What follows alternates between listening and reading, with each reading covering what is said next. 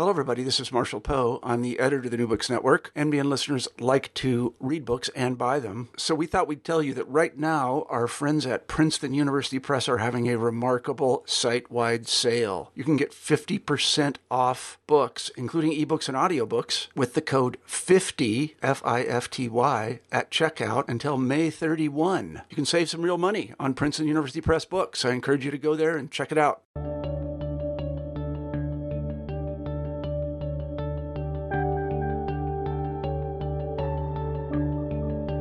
Today with uh, Peter Jan Margry from the University of Amsterdam. Uh, and we're here to talk about The Miracle of Amsterdam, your new book. Um, so, can we start out with you? Just tell me a little bit about yourself. How did you, where are you from? How did you come to this?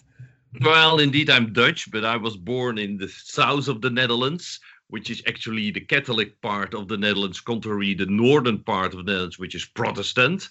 And um, well, strangely enough, I was born there, but I never saw, I never experienced pilgrimages or saint cults or whatever. So it was only later when I started to study um, history in Amsterdam, University of Amsterdam, medieval history, that I encountered, well, saint cults and pilgrimages, and I was fascinated by that topic. Moreover, because I went traveling through Europe, and at one point I uh, arrived in uh, the south of France, where there is this um, famous shrine of Our Lady of Rocamadour.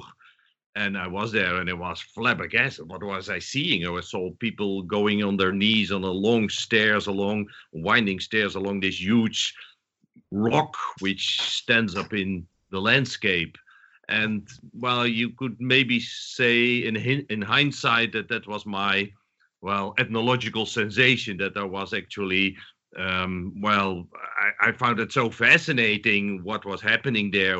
I was wondering what are these people doing there? What is so important to go on your knees on a stone stair for hundreds of meters up to this monastery over there? And so um, um, well and then well and then i finished doing my research and uh, I started to work actually at the National Records Office in, in Amsterdam. And so I got really engaged in historical sources afterwards. And uh, later on, I wanted to do more research and I wanted to do more research on religious cultures. And I started doing my PhD when I was 40. And then I um, got a new job at the uh, Meertens Institute in Amsterdam, which actually deals with uh, popular culture, religious popular culture, and I was engaged there to execute a very vast long-term research project on pilgrimage culture. And later on, I got this uh, additional position in ethnology as a professor at the University of Amsterdam. So actually, nowadays, I'm combining these two positions and well, doing my job. All right. Excellent. So um, this starts with a great story, the miracle of Amsterdam. So could you uh, would you tell me about that? What happened? Well, it's it's a great story, but it's also a little bit prosaic because in those days, eh, and then we're talking about the year 1345, when actually uh, mid March this miracle happened. But well, it, it, it, it was a miracle sort of dime a dozen because in those years or those centuries, even from the 13th till the 15th century, in Europe, there were many such miracles as happened in Amsterdam, so-called Eucharistic miracles, miracles that happened to a to a to a host, um, as Catholics say. And what actually happened in Amsterdam was one of a kind, eh, because they all look alike and they fit the well, clerical strategy, as one may say, of those years to to to have some instruments to convince people to believe in actually in the transubstantiation of the host, uh, which means that well, Catholics believe that the host is being transubstantiated into real flesh and blood during the consecration in mass. And also well nowadays me, people doubt that but also in medieval times there were also people and even priests who didn't believe that this really took place in a well in a uh, theological way. And um, and so many of these miracles were used to convince people about the authenticity of well religious practice and the things happening there. What happened in amsterdam actually was a little slightly different because there was in in downtown amsterdam of those years there was a man lying on the bed. He was very sick and um, people said well he needs to have the the ultimate sacraments before he is going to die so the priest was called upon and he brought him the host and he gave him the host. But the man was that thick that at one point he started to vomit. And his wife was in the room and um, seeing him starting to vomit, she came with a plate and she was able to catch the vomit. It's a little bit nasty story, but um, it, she she did actually a very um, uh, important thing because um, the vomit with a hose is actually sacred waste, and this sacred waste cannot be just thrown into the canals of Amsterdam, but you have to burn it ritually. And so she put it in the in the fireplace. And what happened the next day? All wood in the fireplace was burnt. Everything was burnt, but there was only this one still beautiful white shining host lying among the ashes. And that is that comes down to the miracle of Amsterdam. And that's that's miraculous, right? That's pretty amazing that's miraculous. We could say if it really happened or not, we cannot say because, as I told you, there were hundreds of such kind of miracles happening throughout Europe in those years. And uh, but in Amsterdam, they were so well convinced that it was a miracle that they well not not yet actually directly convinced. They they called upon um, the priest of Amsterdam and they brought this host to uh, this priest. And but miraculously for a second time the host returned to the original house where the man lived.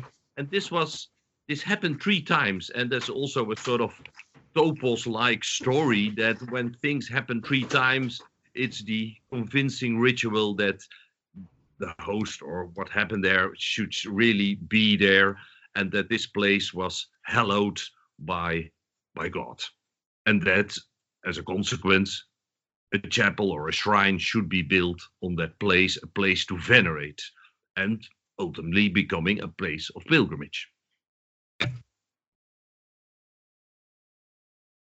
I don't hear you. All right, there I am. Sorry, I muted my mic. All right. So this um this isn't terribly common in the history of Amsterdam, though, right? This is um a, a fairly unique incident in Amsterdam. Well, this this kind of what I uh, uh, well this kind of miracles they happen through Europe over three centuries for about two hundred times. But uh, okay. in, in in in in the Netherlands of those years, there were approximately twenty of such kind of miracles. But it doesn't necessarily mean that every miracle evolved into a big shrine or to a long history. But uh, in the history of Amsterdam, there's actually only well in in, in of those days there's one miracle and uh, we can only if we jump six century later we can only uh, engage encounter a new miracle happening not with the eucharist but then we speak about 1945 so to say at the end of the second world war when another miracle happened or sort of miracle and that was mary who was appearing before an amsterdam lady. So actually in amsterdam we have two different shrines one from the middle ages miracle host, and one a 20th century the apparition of Mary, the Mary, the Lady of all Nations, as it's called. All right, that's that's solid. Um, okay, solid. so yeah, that's, that's a good. Those are good miracles. All right, so tell me uh, the parameters of your book. So you start with this 14th century miraculous event with the host, but it continues well into the 20th century, right? So yeah, um, absolutely. Uh, it, it, it's really an um, uh, well that was actually the fascinating thing about this story uh, that it happened in 1345 and that it has been well contested throughout the centuries uh, because that's already more than six seven century centuries ago and it has been um, uh, continuously be contested and there has been um, all kind of of um, um, changes in history. We had the Reformation. We had um, um, the, the, the, the, the, the difficulty that uh, Catholicism in the Netherlands was suppressed. We had uh, a, a, revivalism of Protestantism and antagonism against Catholicism in the 19th century. But it really survived through all these centuries. And then you really uh, can become fascinated by the tenacity of of cults, of the tenacity of the sacred, and that's that's something which is um, yeah in, in, um, um, um, embedded in the cultural memory of of people. And um, well often you see that that that things disappear after the reformation. But here in amsterdam there was always a lineage which was kept by catholics and um, the, the the the cult itself was was every time was reinvented into new forms into new expressions in order to help it survive and to bring the memory of this um, of this miracle um, uh, to the present again. And um, well, and so well, that's what we did, eh, because I did not only uh, wrote this book, but I had my colleague Charles Caspers who took part for the uh, medieval and early modern history, and so through um, through the centuries we have been describing uh, how this well so so to say also contested miracle, this prosaic miracle, was able to mobilize, um, well, 10,000, hundred thousands of people throughout Europe, because in the Middle Ages it was really a European um, um, uh, pilgrimage, place of pilgrimage, where, well, uh, nobility, royalty from all over Europe came to Amsterdam to invoke this uh, sacred stad, this locus sacer, this holy place in Amsterdam, and to to to to request for um, healing or all kind of support from from above, so to say, and um, and so um, uh, during the 17th century, after the Reformation, it it it really well it, it became a very more local, little bit regional um, uh, uh, pilgrimage, eh? a little bit um, enshrined in its own uh, small environment, which was tolerated by the Protestants. And then uh, we see again in the 19th century, when um, after in the slipstream of the French Revolution, we also get our Dutch or so-called Batavian Revolution, then the suppression of the religious minorities was was stopped, and the Catholics could, uh, well, um, um, take their own uh, place in society again. But um, at that point, the, the, the Dutch society was was seen as so Protestant that the that the Protestants actually could not allow again the Catholics to take this place fully and to have their um, their devotions taken up again. And so a new fight evolved actually um, harsher than ever before. And uh, the Catholics were very uh, suppressed uh, not to um, uh, practice their devotions and rituals in public and that was um, uh, um, a very uh, contentious um, uh, element in the whole devotion. So methodologically, um, this I mean, this is a cultural history of an object, yeah, and an idea. Well, it's more an idea because the object isn't there actually.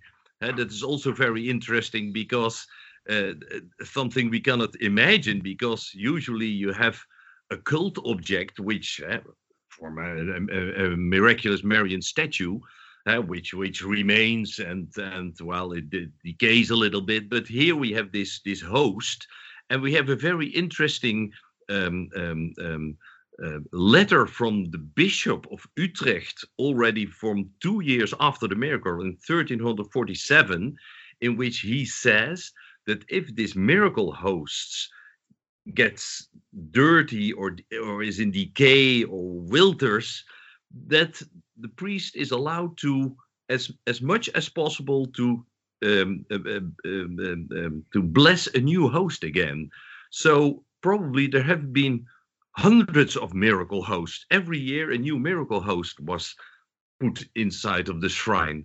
And so, um, yeah, is is there an object? Yes or no? Because during the Reformation uh, and the iconoclasm of the of, of 1566, the last one was demolished. So there is more this idea of the miracle, which is important in the history of of this uh, site. And then this idea then represents you can trace the history of the relationship between Catholicism and Protestantism or the relation or the treatment of Catholicism in the Netherlands across time via the shrine. Is that fair to say? That the book is about. Yeah, I mean, or well, would... actually, what we try to do because there is, it's not one unidirectional relationship because this, this, this, this miracle or let's say the cultural consequences of the miracle that happened are of a political kind, of an economical kind, of a cultural kind, of a social kind. And so we try to bring in the whole network of, of, of, processes which um, which which um, uh, were a result of this miracle into the history of Amsterdam, the history of the Netherlands, and to a certain extent in the medieval times, the history of Europe.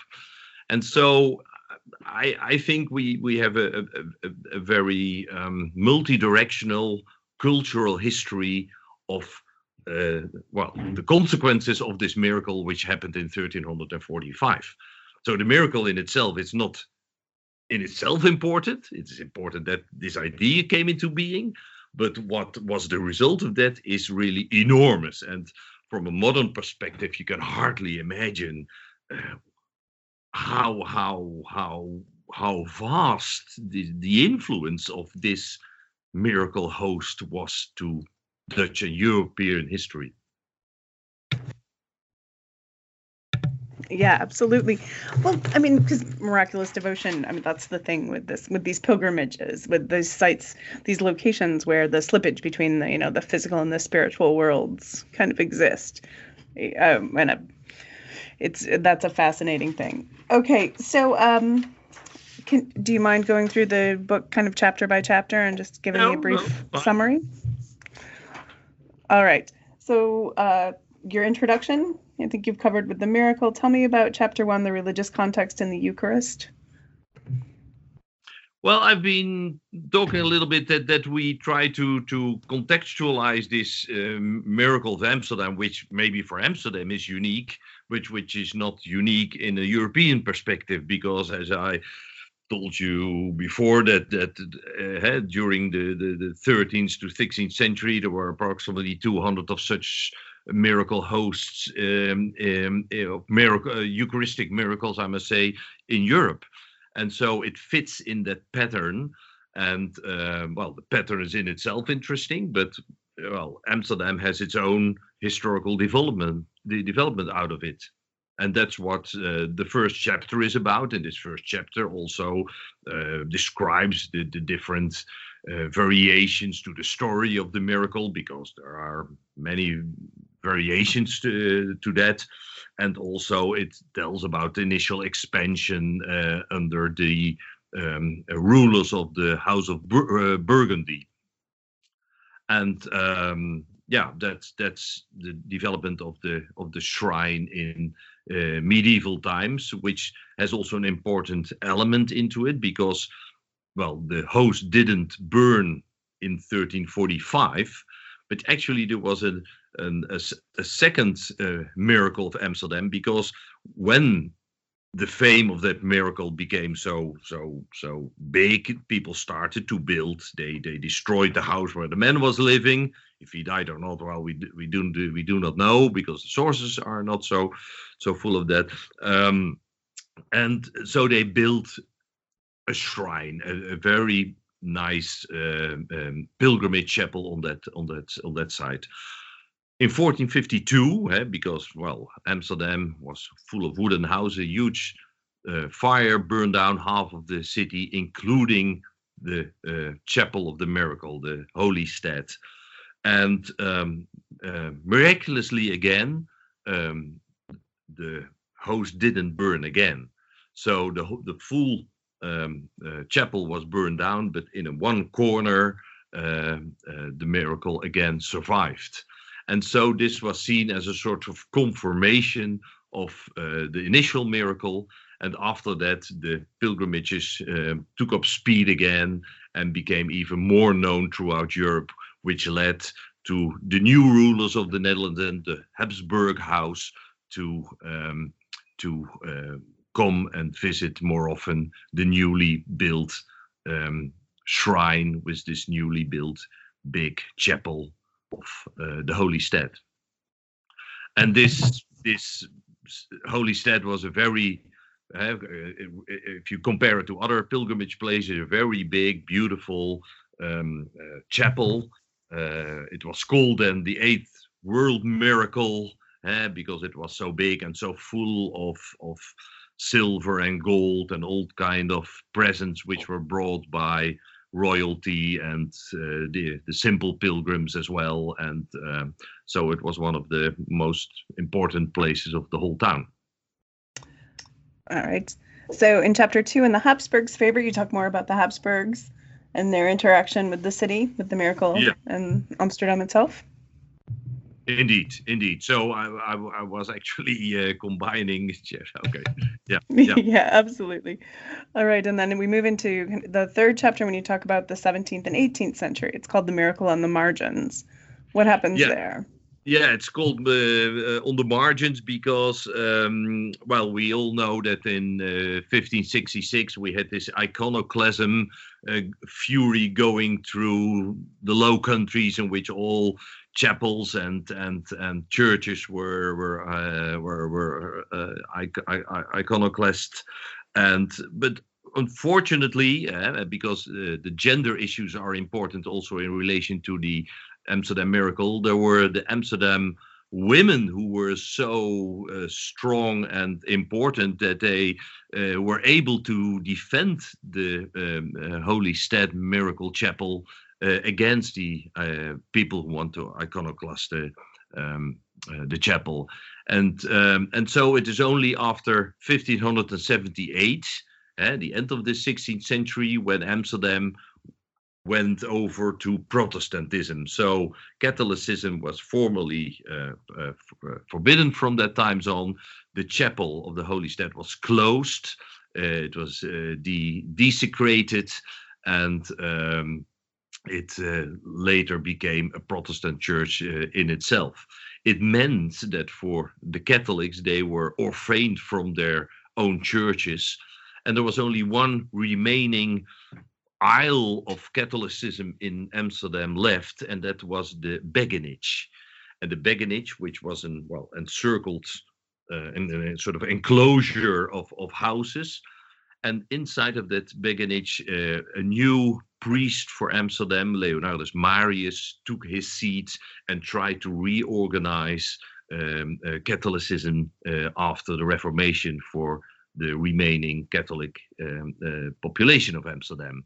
approximately 30% of the Amsterdam population remained Protestant after the Reformation. And he was able to uh, change two or three houses of the Beguinage into an um, a conventicle church, a hidden church.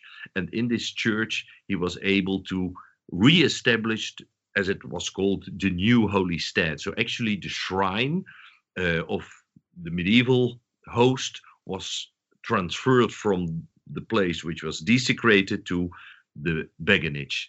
And so, um, well, due to the Reformation in general, Catholics weren't able or allowed to practice their devotion in public or to have pilgrimages come to Amsterdam.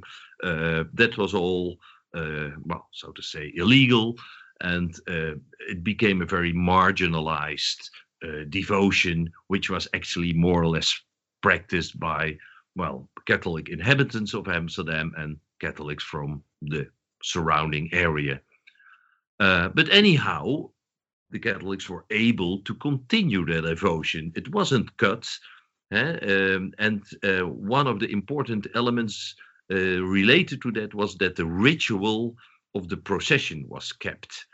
Um, during uh, the medieval period, one of the expressions of devotions for the uh, Amsterdam miracle was an additional uh, sacra- uh, sacramental procession, a procession of the Holy Sacrament.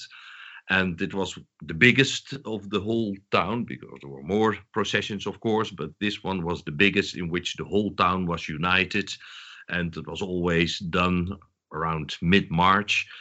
And the route of this uh, procession, which really encircled the whole town through some streets, um, was kept in the collective memory. And what was important for uh, the suppressed Catholics after the Reformation is that they wanted to continue with the most important um, uh, veneration practice for the miracle and that was this procession. So what they could do, they couldn't do, of course, after the revolution any processions anymore, but they did it individually. Did Catholics? They walked the route, the track of the procession through town, and they did that around mid-March again every year, uh, possibly on their bare feet because it was even more.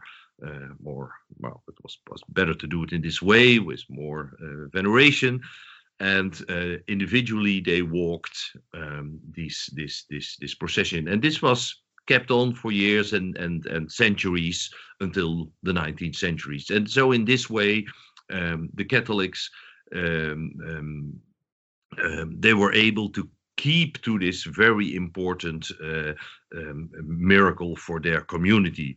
Also because they had to reunite the, themselves again as a community. And this was a sort of, well, the sort of reference point eh, from their glorious history, from the glorious medieval times to keep in mind and to keep that as a, well, as a point of reference for them for the future as well.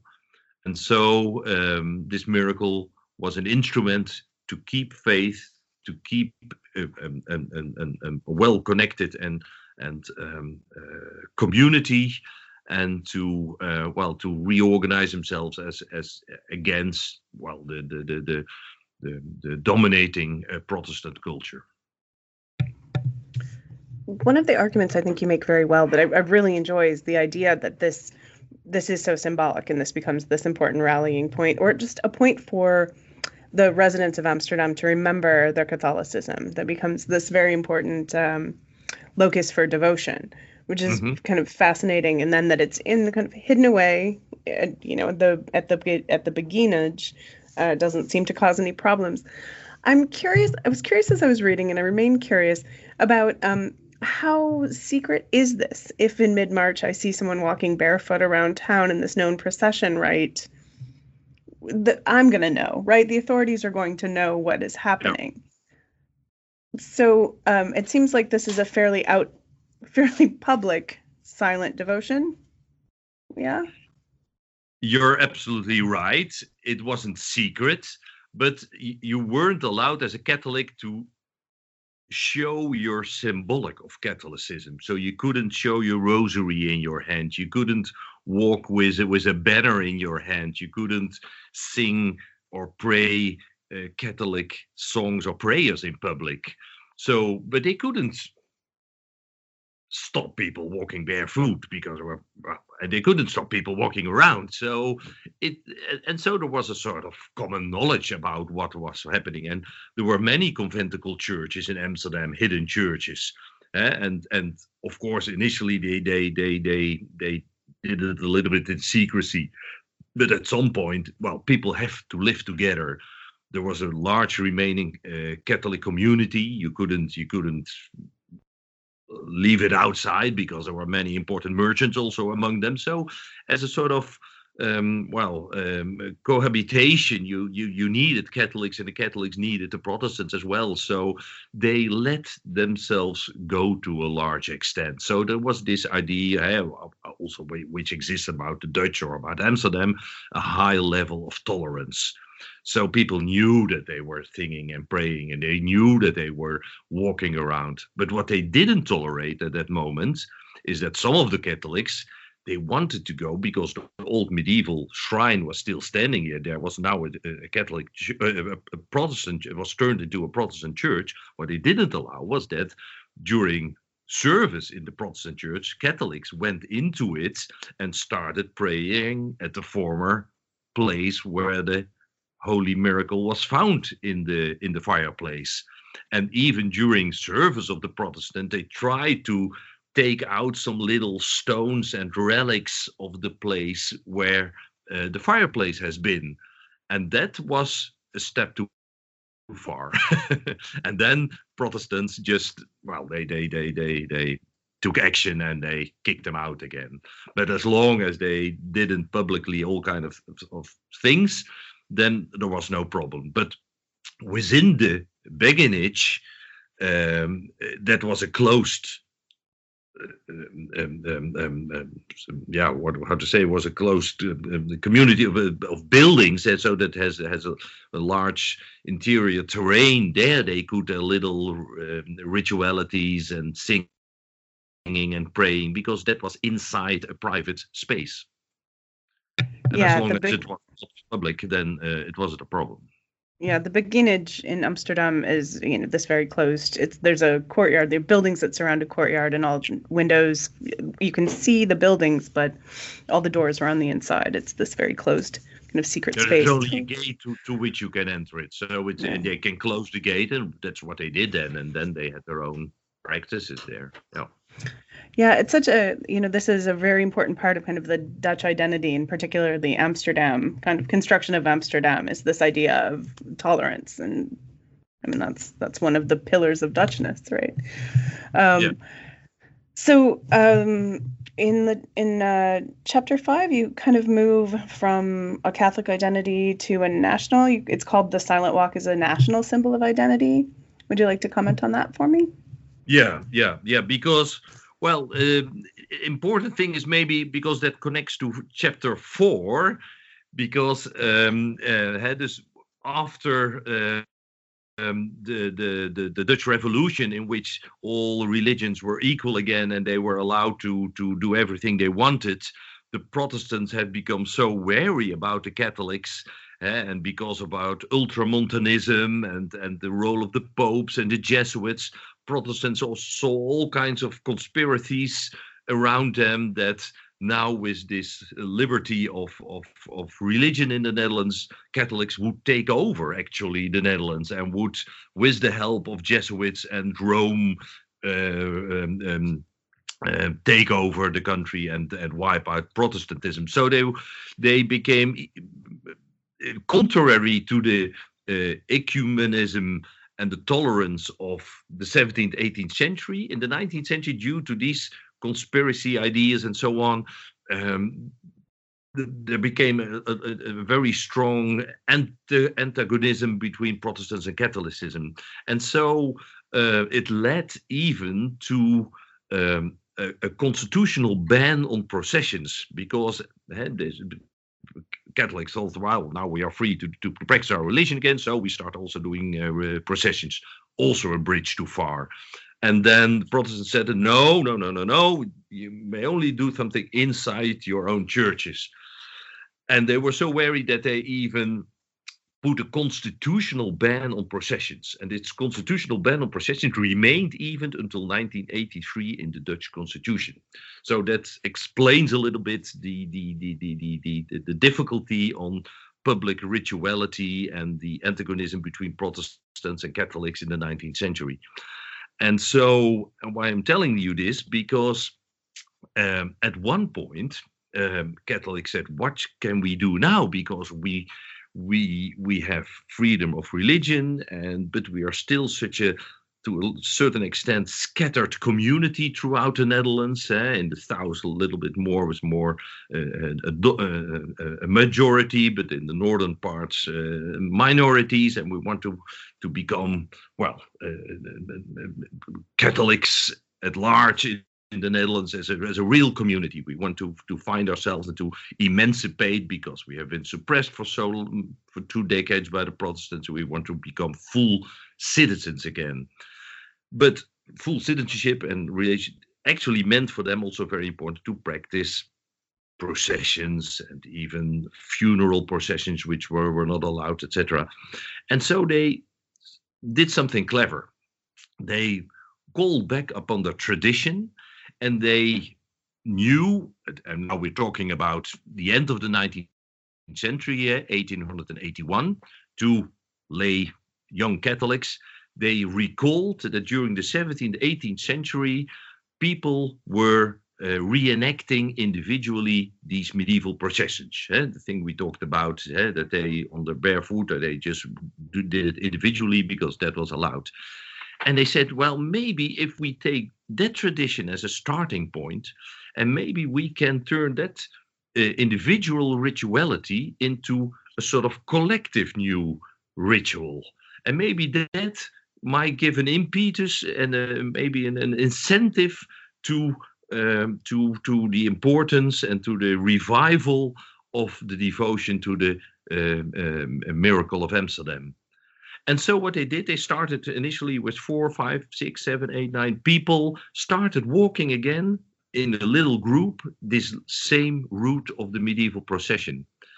And then at some point, people found that a splendid idea and they were they were motivated by it it was also a time in which the emancipation of catholics took up speed a, a bit again and that they really uh, found it important to to to to to try to to to do an, an, a revival of the medieval devotion. So everywhere in the country people were thinking about how can we take up this this Marian devotion from Heiloo again because it was that that was also that also disappeared during the Reformation. And so in this hill in this whole uh, dynamics of of uh, emancipatory behavior of the Catholics in the second half of the tw- of the 19th century. This was a sort of yeah, at some point, um, people thought, well, maybe in the capital of the Netherlands, it's symbolically so important to have this devotion, which was known throughout Europe in the Middle Ages,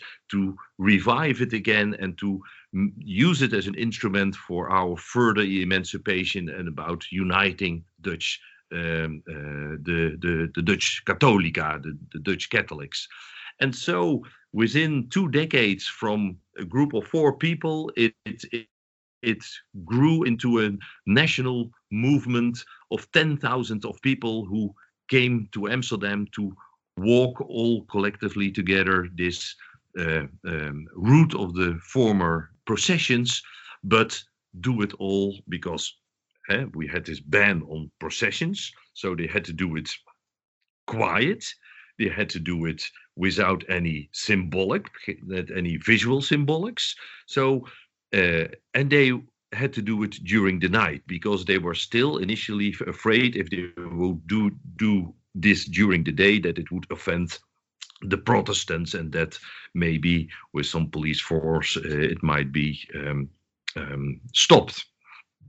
And so slowly, uh, from 1881 till the beginning of the 1900s, it grew slowly from a very small movement into a huge movement. And at some point, uh, uh, uh, even 90,000 people, 90,000 Catholics came from all over the Netherlands in the night. So they walked from 12 o'clock at night till 6 o'clock in the morning with extra trains, with buses, and so on. It was a huge operation to bring all these people from one night from all over the country to Amsterdam. And and so uh, because you asked me what's the national and it's actually this this this this this became the only real national pilgrimage for the Dutch Catholics at large. And it was in the capital, but it was also done in a Dutch way because it was not only a, a, a devotional ritual, but it was actually also a movement of protest. Because um, they walked there, but they did it silently. And this silent walking was actually also this implicit protest protest of um, the idea that we cannot have any processions because there is this constitutional ban and we are still secondary citizens of the Netherlands. And so it grew uh, and became, well, of course, very well known as a sort of um, um, um, well, as a as a devotional movement, but also as an uh, as a movement of protest. So, can you tell me what happens during the war? Is there um, a, a, are there these processions during World War II? Well, during the war, uh, initially the first the, uh, the first war year in 1941, there was there was no problem, but um, uh, the rest of the war until 1945, uh, the Germans uh, uh, did not allow to to walk. Um, um, this collective um, silent walk, as it is called. Um, initially, people did it in the old-fashioned way to do it individually, uh, in pairs or with, with, with in small groups. But uh, later on, it became more and more dangerous to to to do it in larger groups. But there were still some people who, until the end of the war, tried to not to lose this this tradition eh, because it has been always been practiced sometimes with very little quantities uh, also uh, beginning of the 19th century were only a few catholics who remembered it to do it and and so and also people said this this this tradition of every year doing the remembrance of the procession and uh, in honor of the of the miracle we should keep it so during the war there was also some people who really uh, kept um, the line uh, unbroken important. Oh. No, go ahead, please.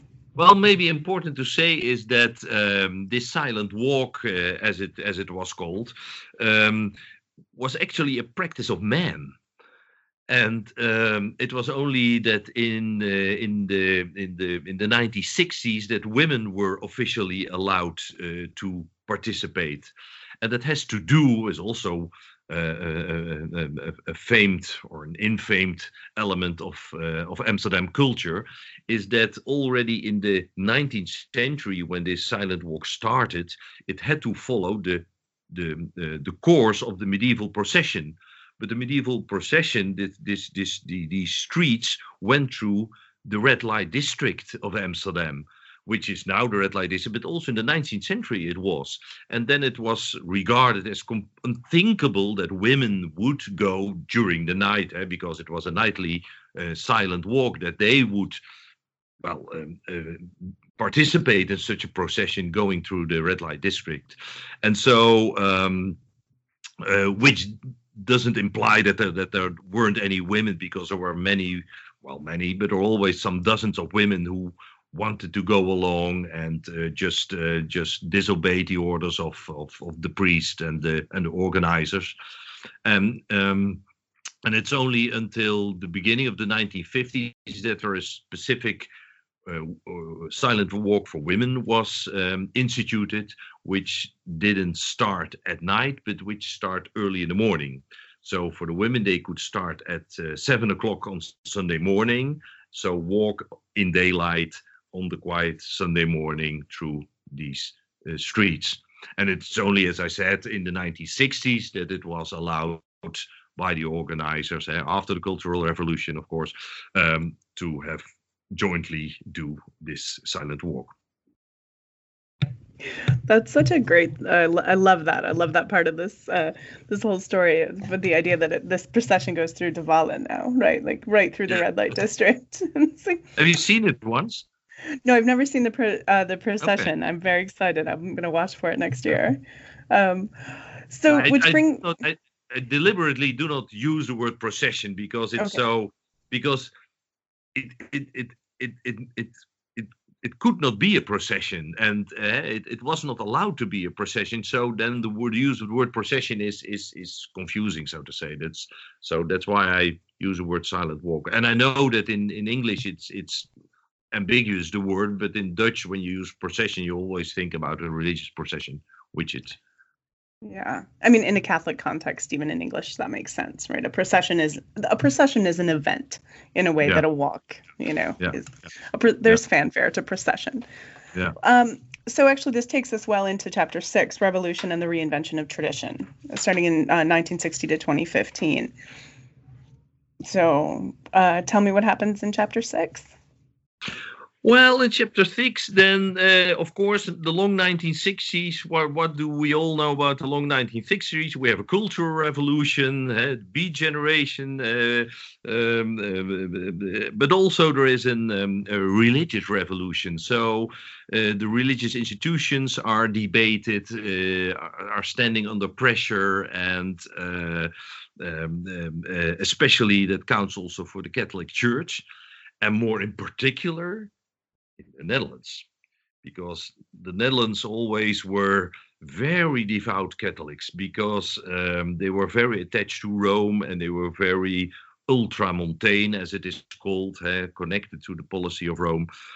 But as deep devout as they were before the 1960s, after the religious and cultural revolution of those years, they became the most um, um, um, liberal, and the, the the the decay of Catholicism has become one of the strongest in the Netherlands, and and also the the the the new ideas of how to practice Catholicism also uh, uh, made uh, Rome very wary about the, the, the, new Dutch uh, catechism and so on. They were very, uh, was very infamous and um, yeah, whatever. So um, but that also uh, meant that that um, um, the institutional church uh, decayed very much, but also all practices and um, devotions connected to it. Uh, the Second Vatican Council also had a sort of yeah depreciating um, um, um, attitude towards devotions, which were called medieval and whatever, and that was really very much expressed also in the Dutch media and and mediated, and even Catholic priests they thought they they professed that it was all from another age and era and that we shouldn't do that anymore.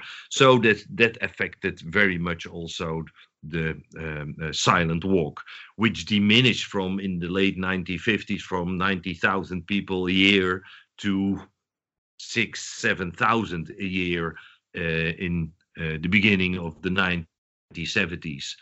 And so um, it became um, uh, yeah, a, a, a, a, sort of waning devotion, and everyone in those years that well maybe another 10 20 years but then we're done with the silent walk.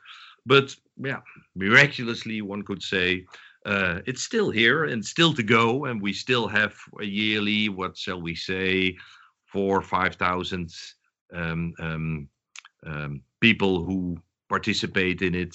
It's still a little bit diminishing so we still have to see but well it has overcome many many contestations, many periods of decay or suppression, and so on. So um, there is still this private organization, the Society of the Silent Walk, as it is called, and they still organize every year um, uh, this silent walk.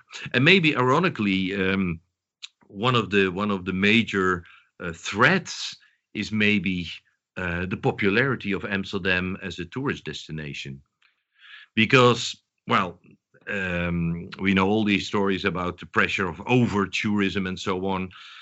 But nowadays uh, even at night eh, at midnight after 12 o'clock when you go to the streets uh, in mid-march which is not a very very well touristic or warm season it's often quite wet and cold and so on but then the streets at night are filled and these small medieval streets um, they they they are filled with people tourists walking with their with their luggage. Uh, they are drinking standing in groups um, um, smoking weed or whatever. And and it's often practically very difficult for the silent procession to pass by and also because they are not alone anymore in the streets in their well meditative isolation so to say it the whole experience of doing um, the the silent walk being confronted so directly with people who are drinking and shouting and yelling because they do not understand what these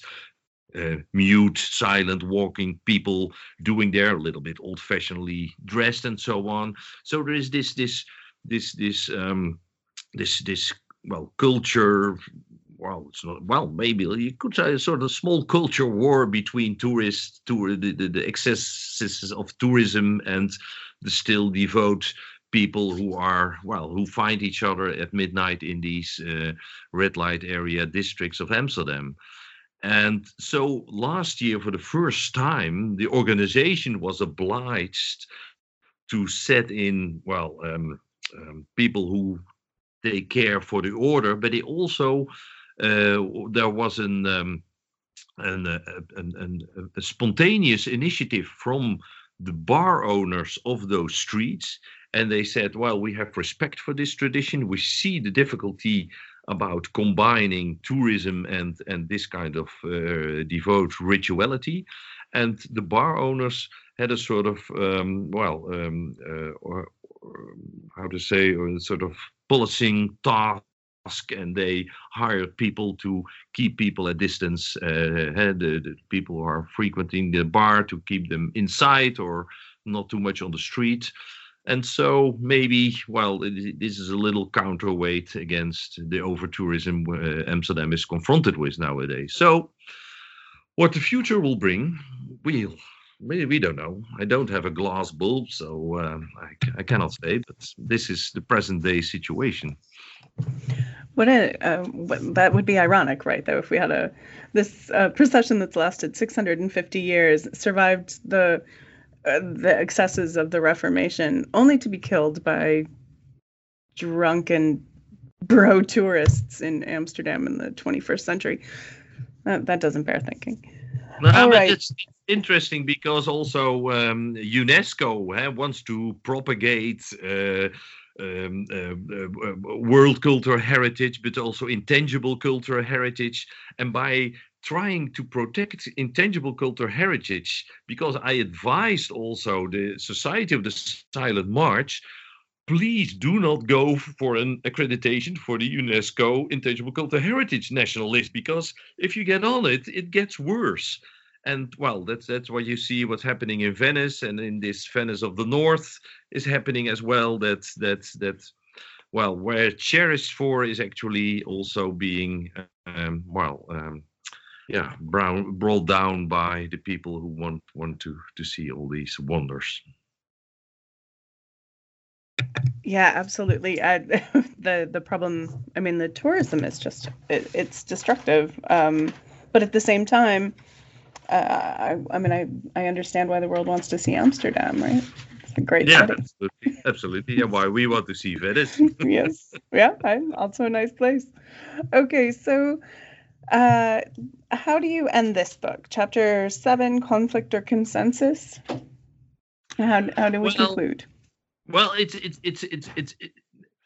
it's a book over such a long period with so many so many threads in it connecting economy, social life, politics, uh, whatever is connected to this miracle and it's it's difficult to to to well to oversee it also we want to have a sort of final uh, wrapping up and uh, also because there has been so much contest contestation and um, and uh, we wanted to to to make clear that actually it's nowadays uh, well m- it's more about consensus than uh, than about contestation. And um, well maybe hey, if we talk about tourism that that's all also a contestative element. But if we look at the, the rituality itself, we see that in the last decades, um, maybe also a little bit ironically, that they have been trying to involve Protestants, but also Jews, but also um, non-believers, uh, New Age people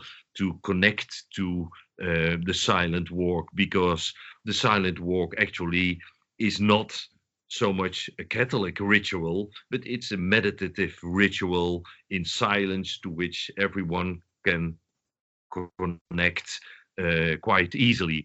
And so there have been some um, ecumenism of ecumenistic um, um, um silent walks in the in the past year, and um, and and and so well, it it it, it actually uh, brings out it, it it advocates now consensus and and tolerance and um, as religious people um, um, going walking together towards the future.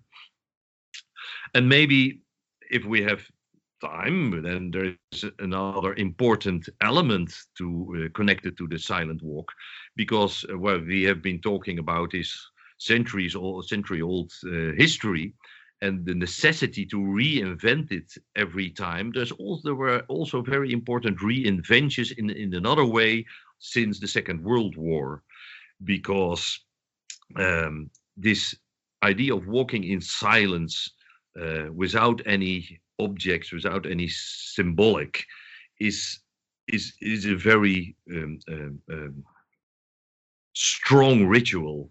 And after the Second World War, in the uh, religiously then still so divided Dutch society yeah, between Protestants and Catholics, they were looking for what could be a proper ritual to commemorate the victims of the Second World War.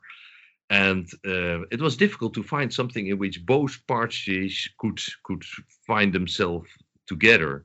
And then one of the uh, main men of the Society of the Silent Walk, he was asked in this committee to to to try to to make something uh, up, and he he proposed to do also a silent walk um, a tocht uh, for the commemoration of the victims of the, the, Second World War, and actually inspired on this centuries-old ritual, uh, a new national ritual for combined Protestants, all all denominations could be uh, included in that.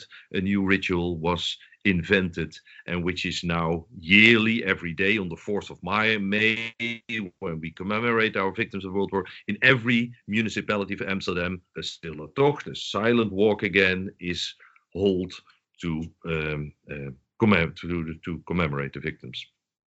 And it not only ended with with that ritual because later on at the end of the 20th century there was again a sort of silent walk as a new uh, reinvention was put on the ritual map.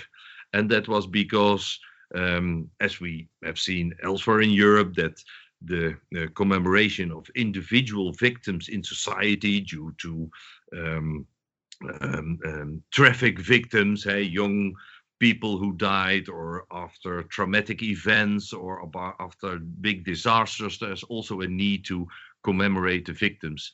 And in the Netherlands, specifically in the 1990s, also a, a, silent walk was uh, different from the Catholic one, so to say. But actually, when you look at them, they they are not so very different. But the intention is different, the background is different. Uh, silent walks are now part of the ritual repertoire of the Netherlands after traumatic death and uh, the commemoration of victims. And so, uh, well, during the year, at least, well, dozens of stille tochten of such silent walks for after traumatic death are held throughout the Netherlands. And we have exported this product because you find them also now in other countries. That's fascinating. Wow, that's really cool. Uh, the connection of Remembrance Day and the Silent Walk, of course, right? and yeah, uh, yeah, oh, that makes per that's fantastic. Um, so interesting. All right. So I've taken up a whole bunch of your time here. We've been talking for over an hour. Uh, but is there anything else you wanna you wanna say? Is there anything that we need to know? Is there something we haven't covered? Well, you had a list of, of questions, but I think yeah. you were. Yeah. No, I think we've gotten through it pretty much. Yeah. Um, yeah. We've touched on everything I wanted to talk about um, project you had yet in uh, somewhere? Oh yeah. No, I would love to hear that. What are you doing oh. next? Oh. So yeah, what are you working on now? What I'm working on now? Well, well, this book is already uh, well, it's it's now just published in English, but my research has been done for some years. But now, now I'm actually working at something. Well, it has some connection, but it's on alternative healing practices and it's a little bit taboo subject and it's not because i'm i'm i'm i'm doing it myself because by i i encountered here in amsterdam even even among well uh, well educated people among friends of myself during the last year that people are increasingly doing alternative healing practices and we have a very active anti-quack movement. They are very strong and very uh, activist, and and so people do not want to talk about it a little bit. It's a little bit taboo in the Netherlands. And and and so and I thought, well, nobody is touching this subject, not from a medical point of view, because that's that's not my field, of course, but from a cultural point of view. So I want to know why and how and how they do it and what kind of practices there are. So I started um, um, um, a, a research project on alternative healing. I have many interns here. I've just written a book in Dutch about uh, sort of for the wider audience how to look from a cultural perspective to uh, alternative healing practices. It resulted directly that the anti-quack movement got down on my neck and said, "What the heck is professor from the university doing with uh, alternative healing?" Because they, well, when they see the word only, they they they they react and they don't see that it is not from a, that I'm not advocating it, I'm not rejecting it. I'm just looking from a cultural perspective to to that thing. Well, that's that's one thing. Another thing is that I'm starting up a, a well, it's not a project, but the, the, the, there is a need for a new handbook for students on ethnology, my field, so to say, European ethnology, ethnology, and so uh, this is another uh, book what I'm starting to write now. Okay, just a couple small projects then. no problem. You know, that's so funny. And we'll, we'll edit this out of the conversation because I'd be embarrassed. I go to an acupuncturist and I get myofascial release. And, you know, I have a PhD. Like, it's ridiculous. And I know it doesn't help, but I just feel better. I don't know. I I had a student this semester who wrote about like yeah. the divine feminine and how like there be there's this co-opting of like feminine ideals and Wicca and it's all about weight loss. It's all yeah. very it's a bizarre kind of unholy marriage there. Like they think it really affects women in particular. That's so cool.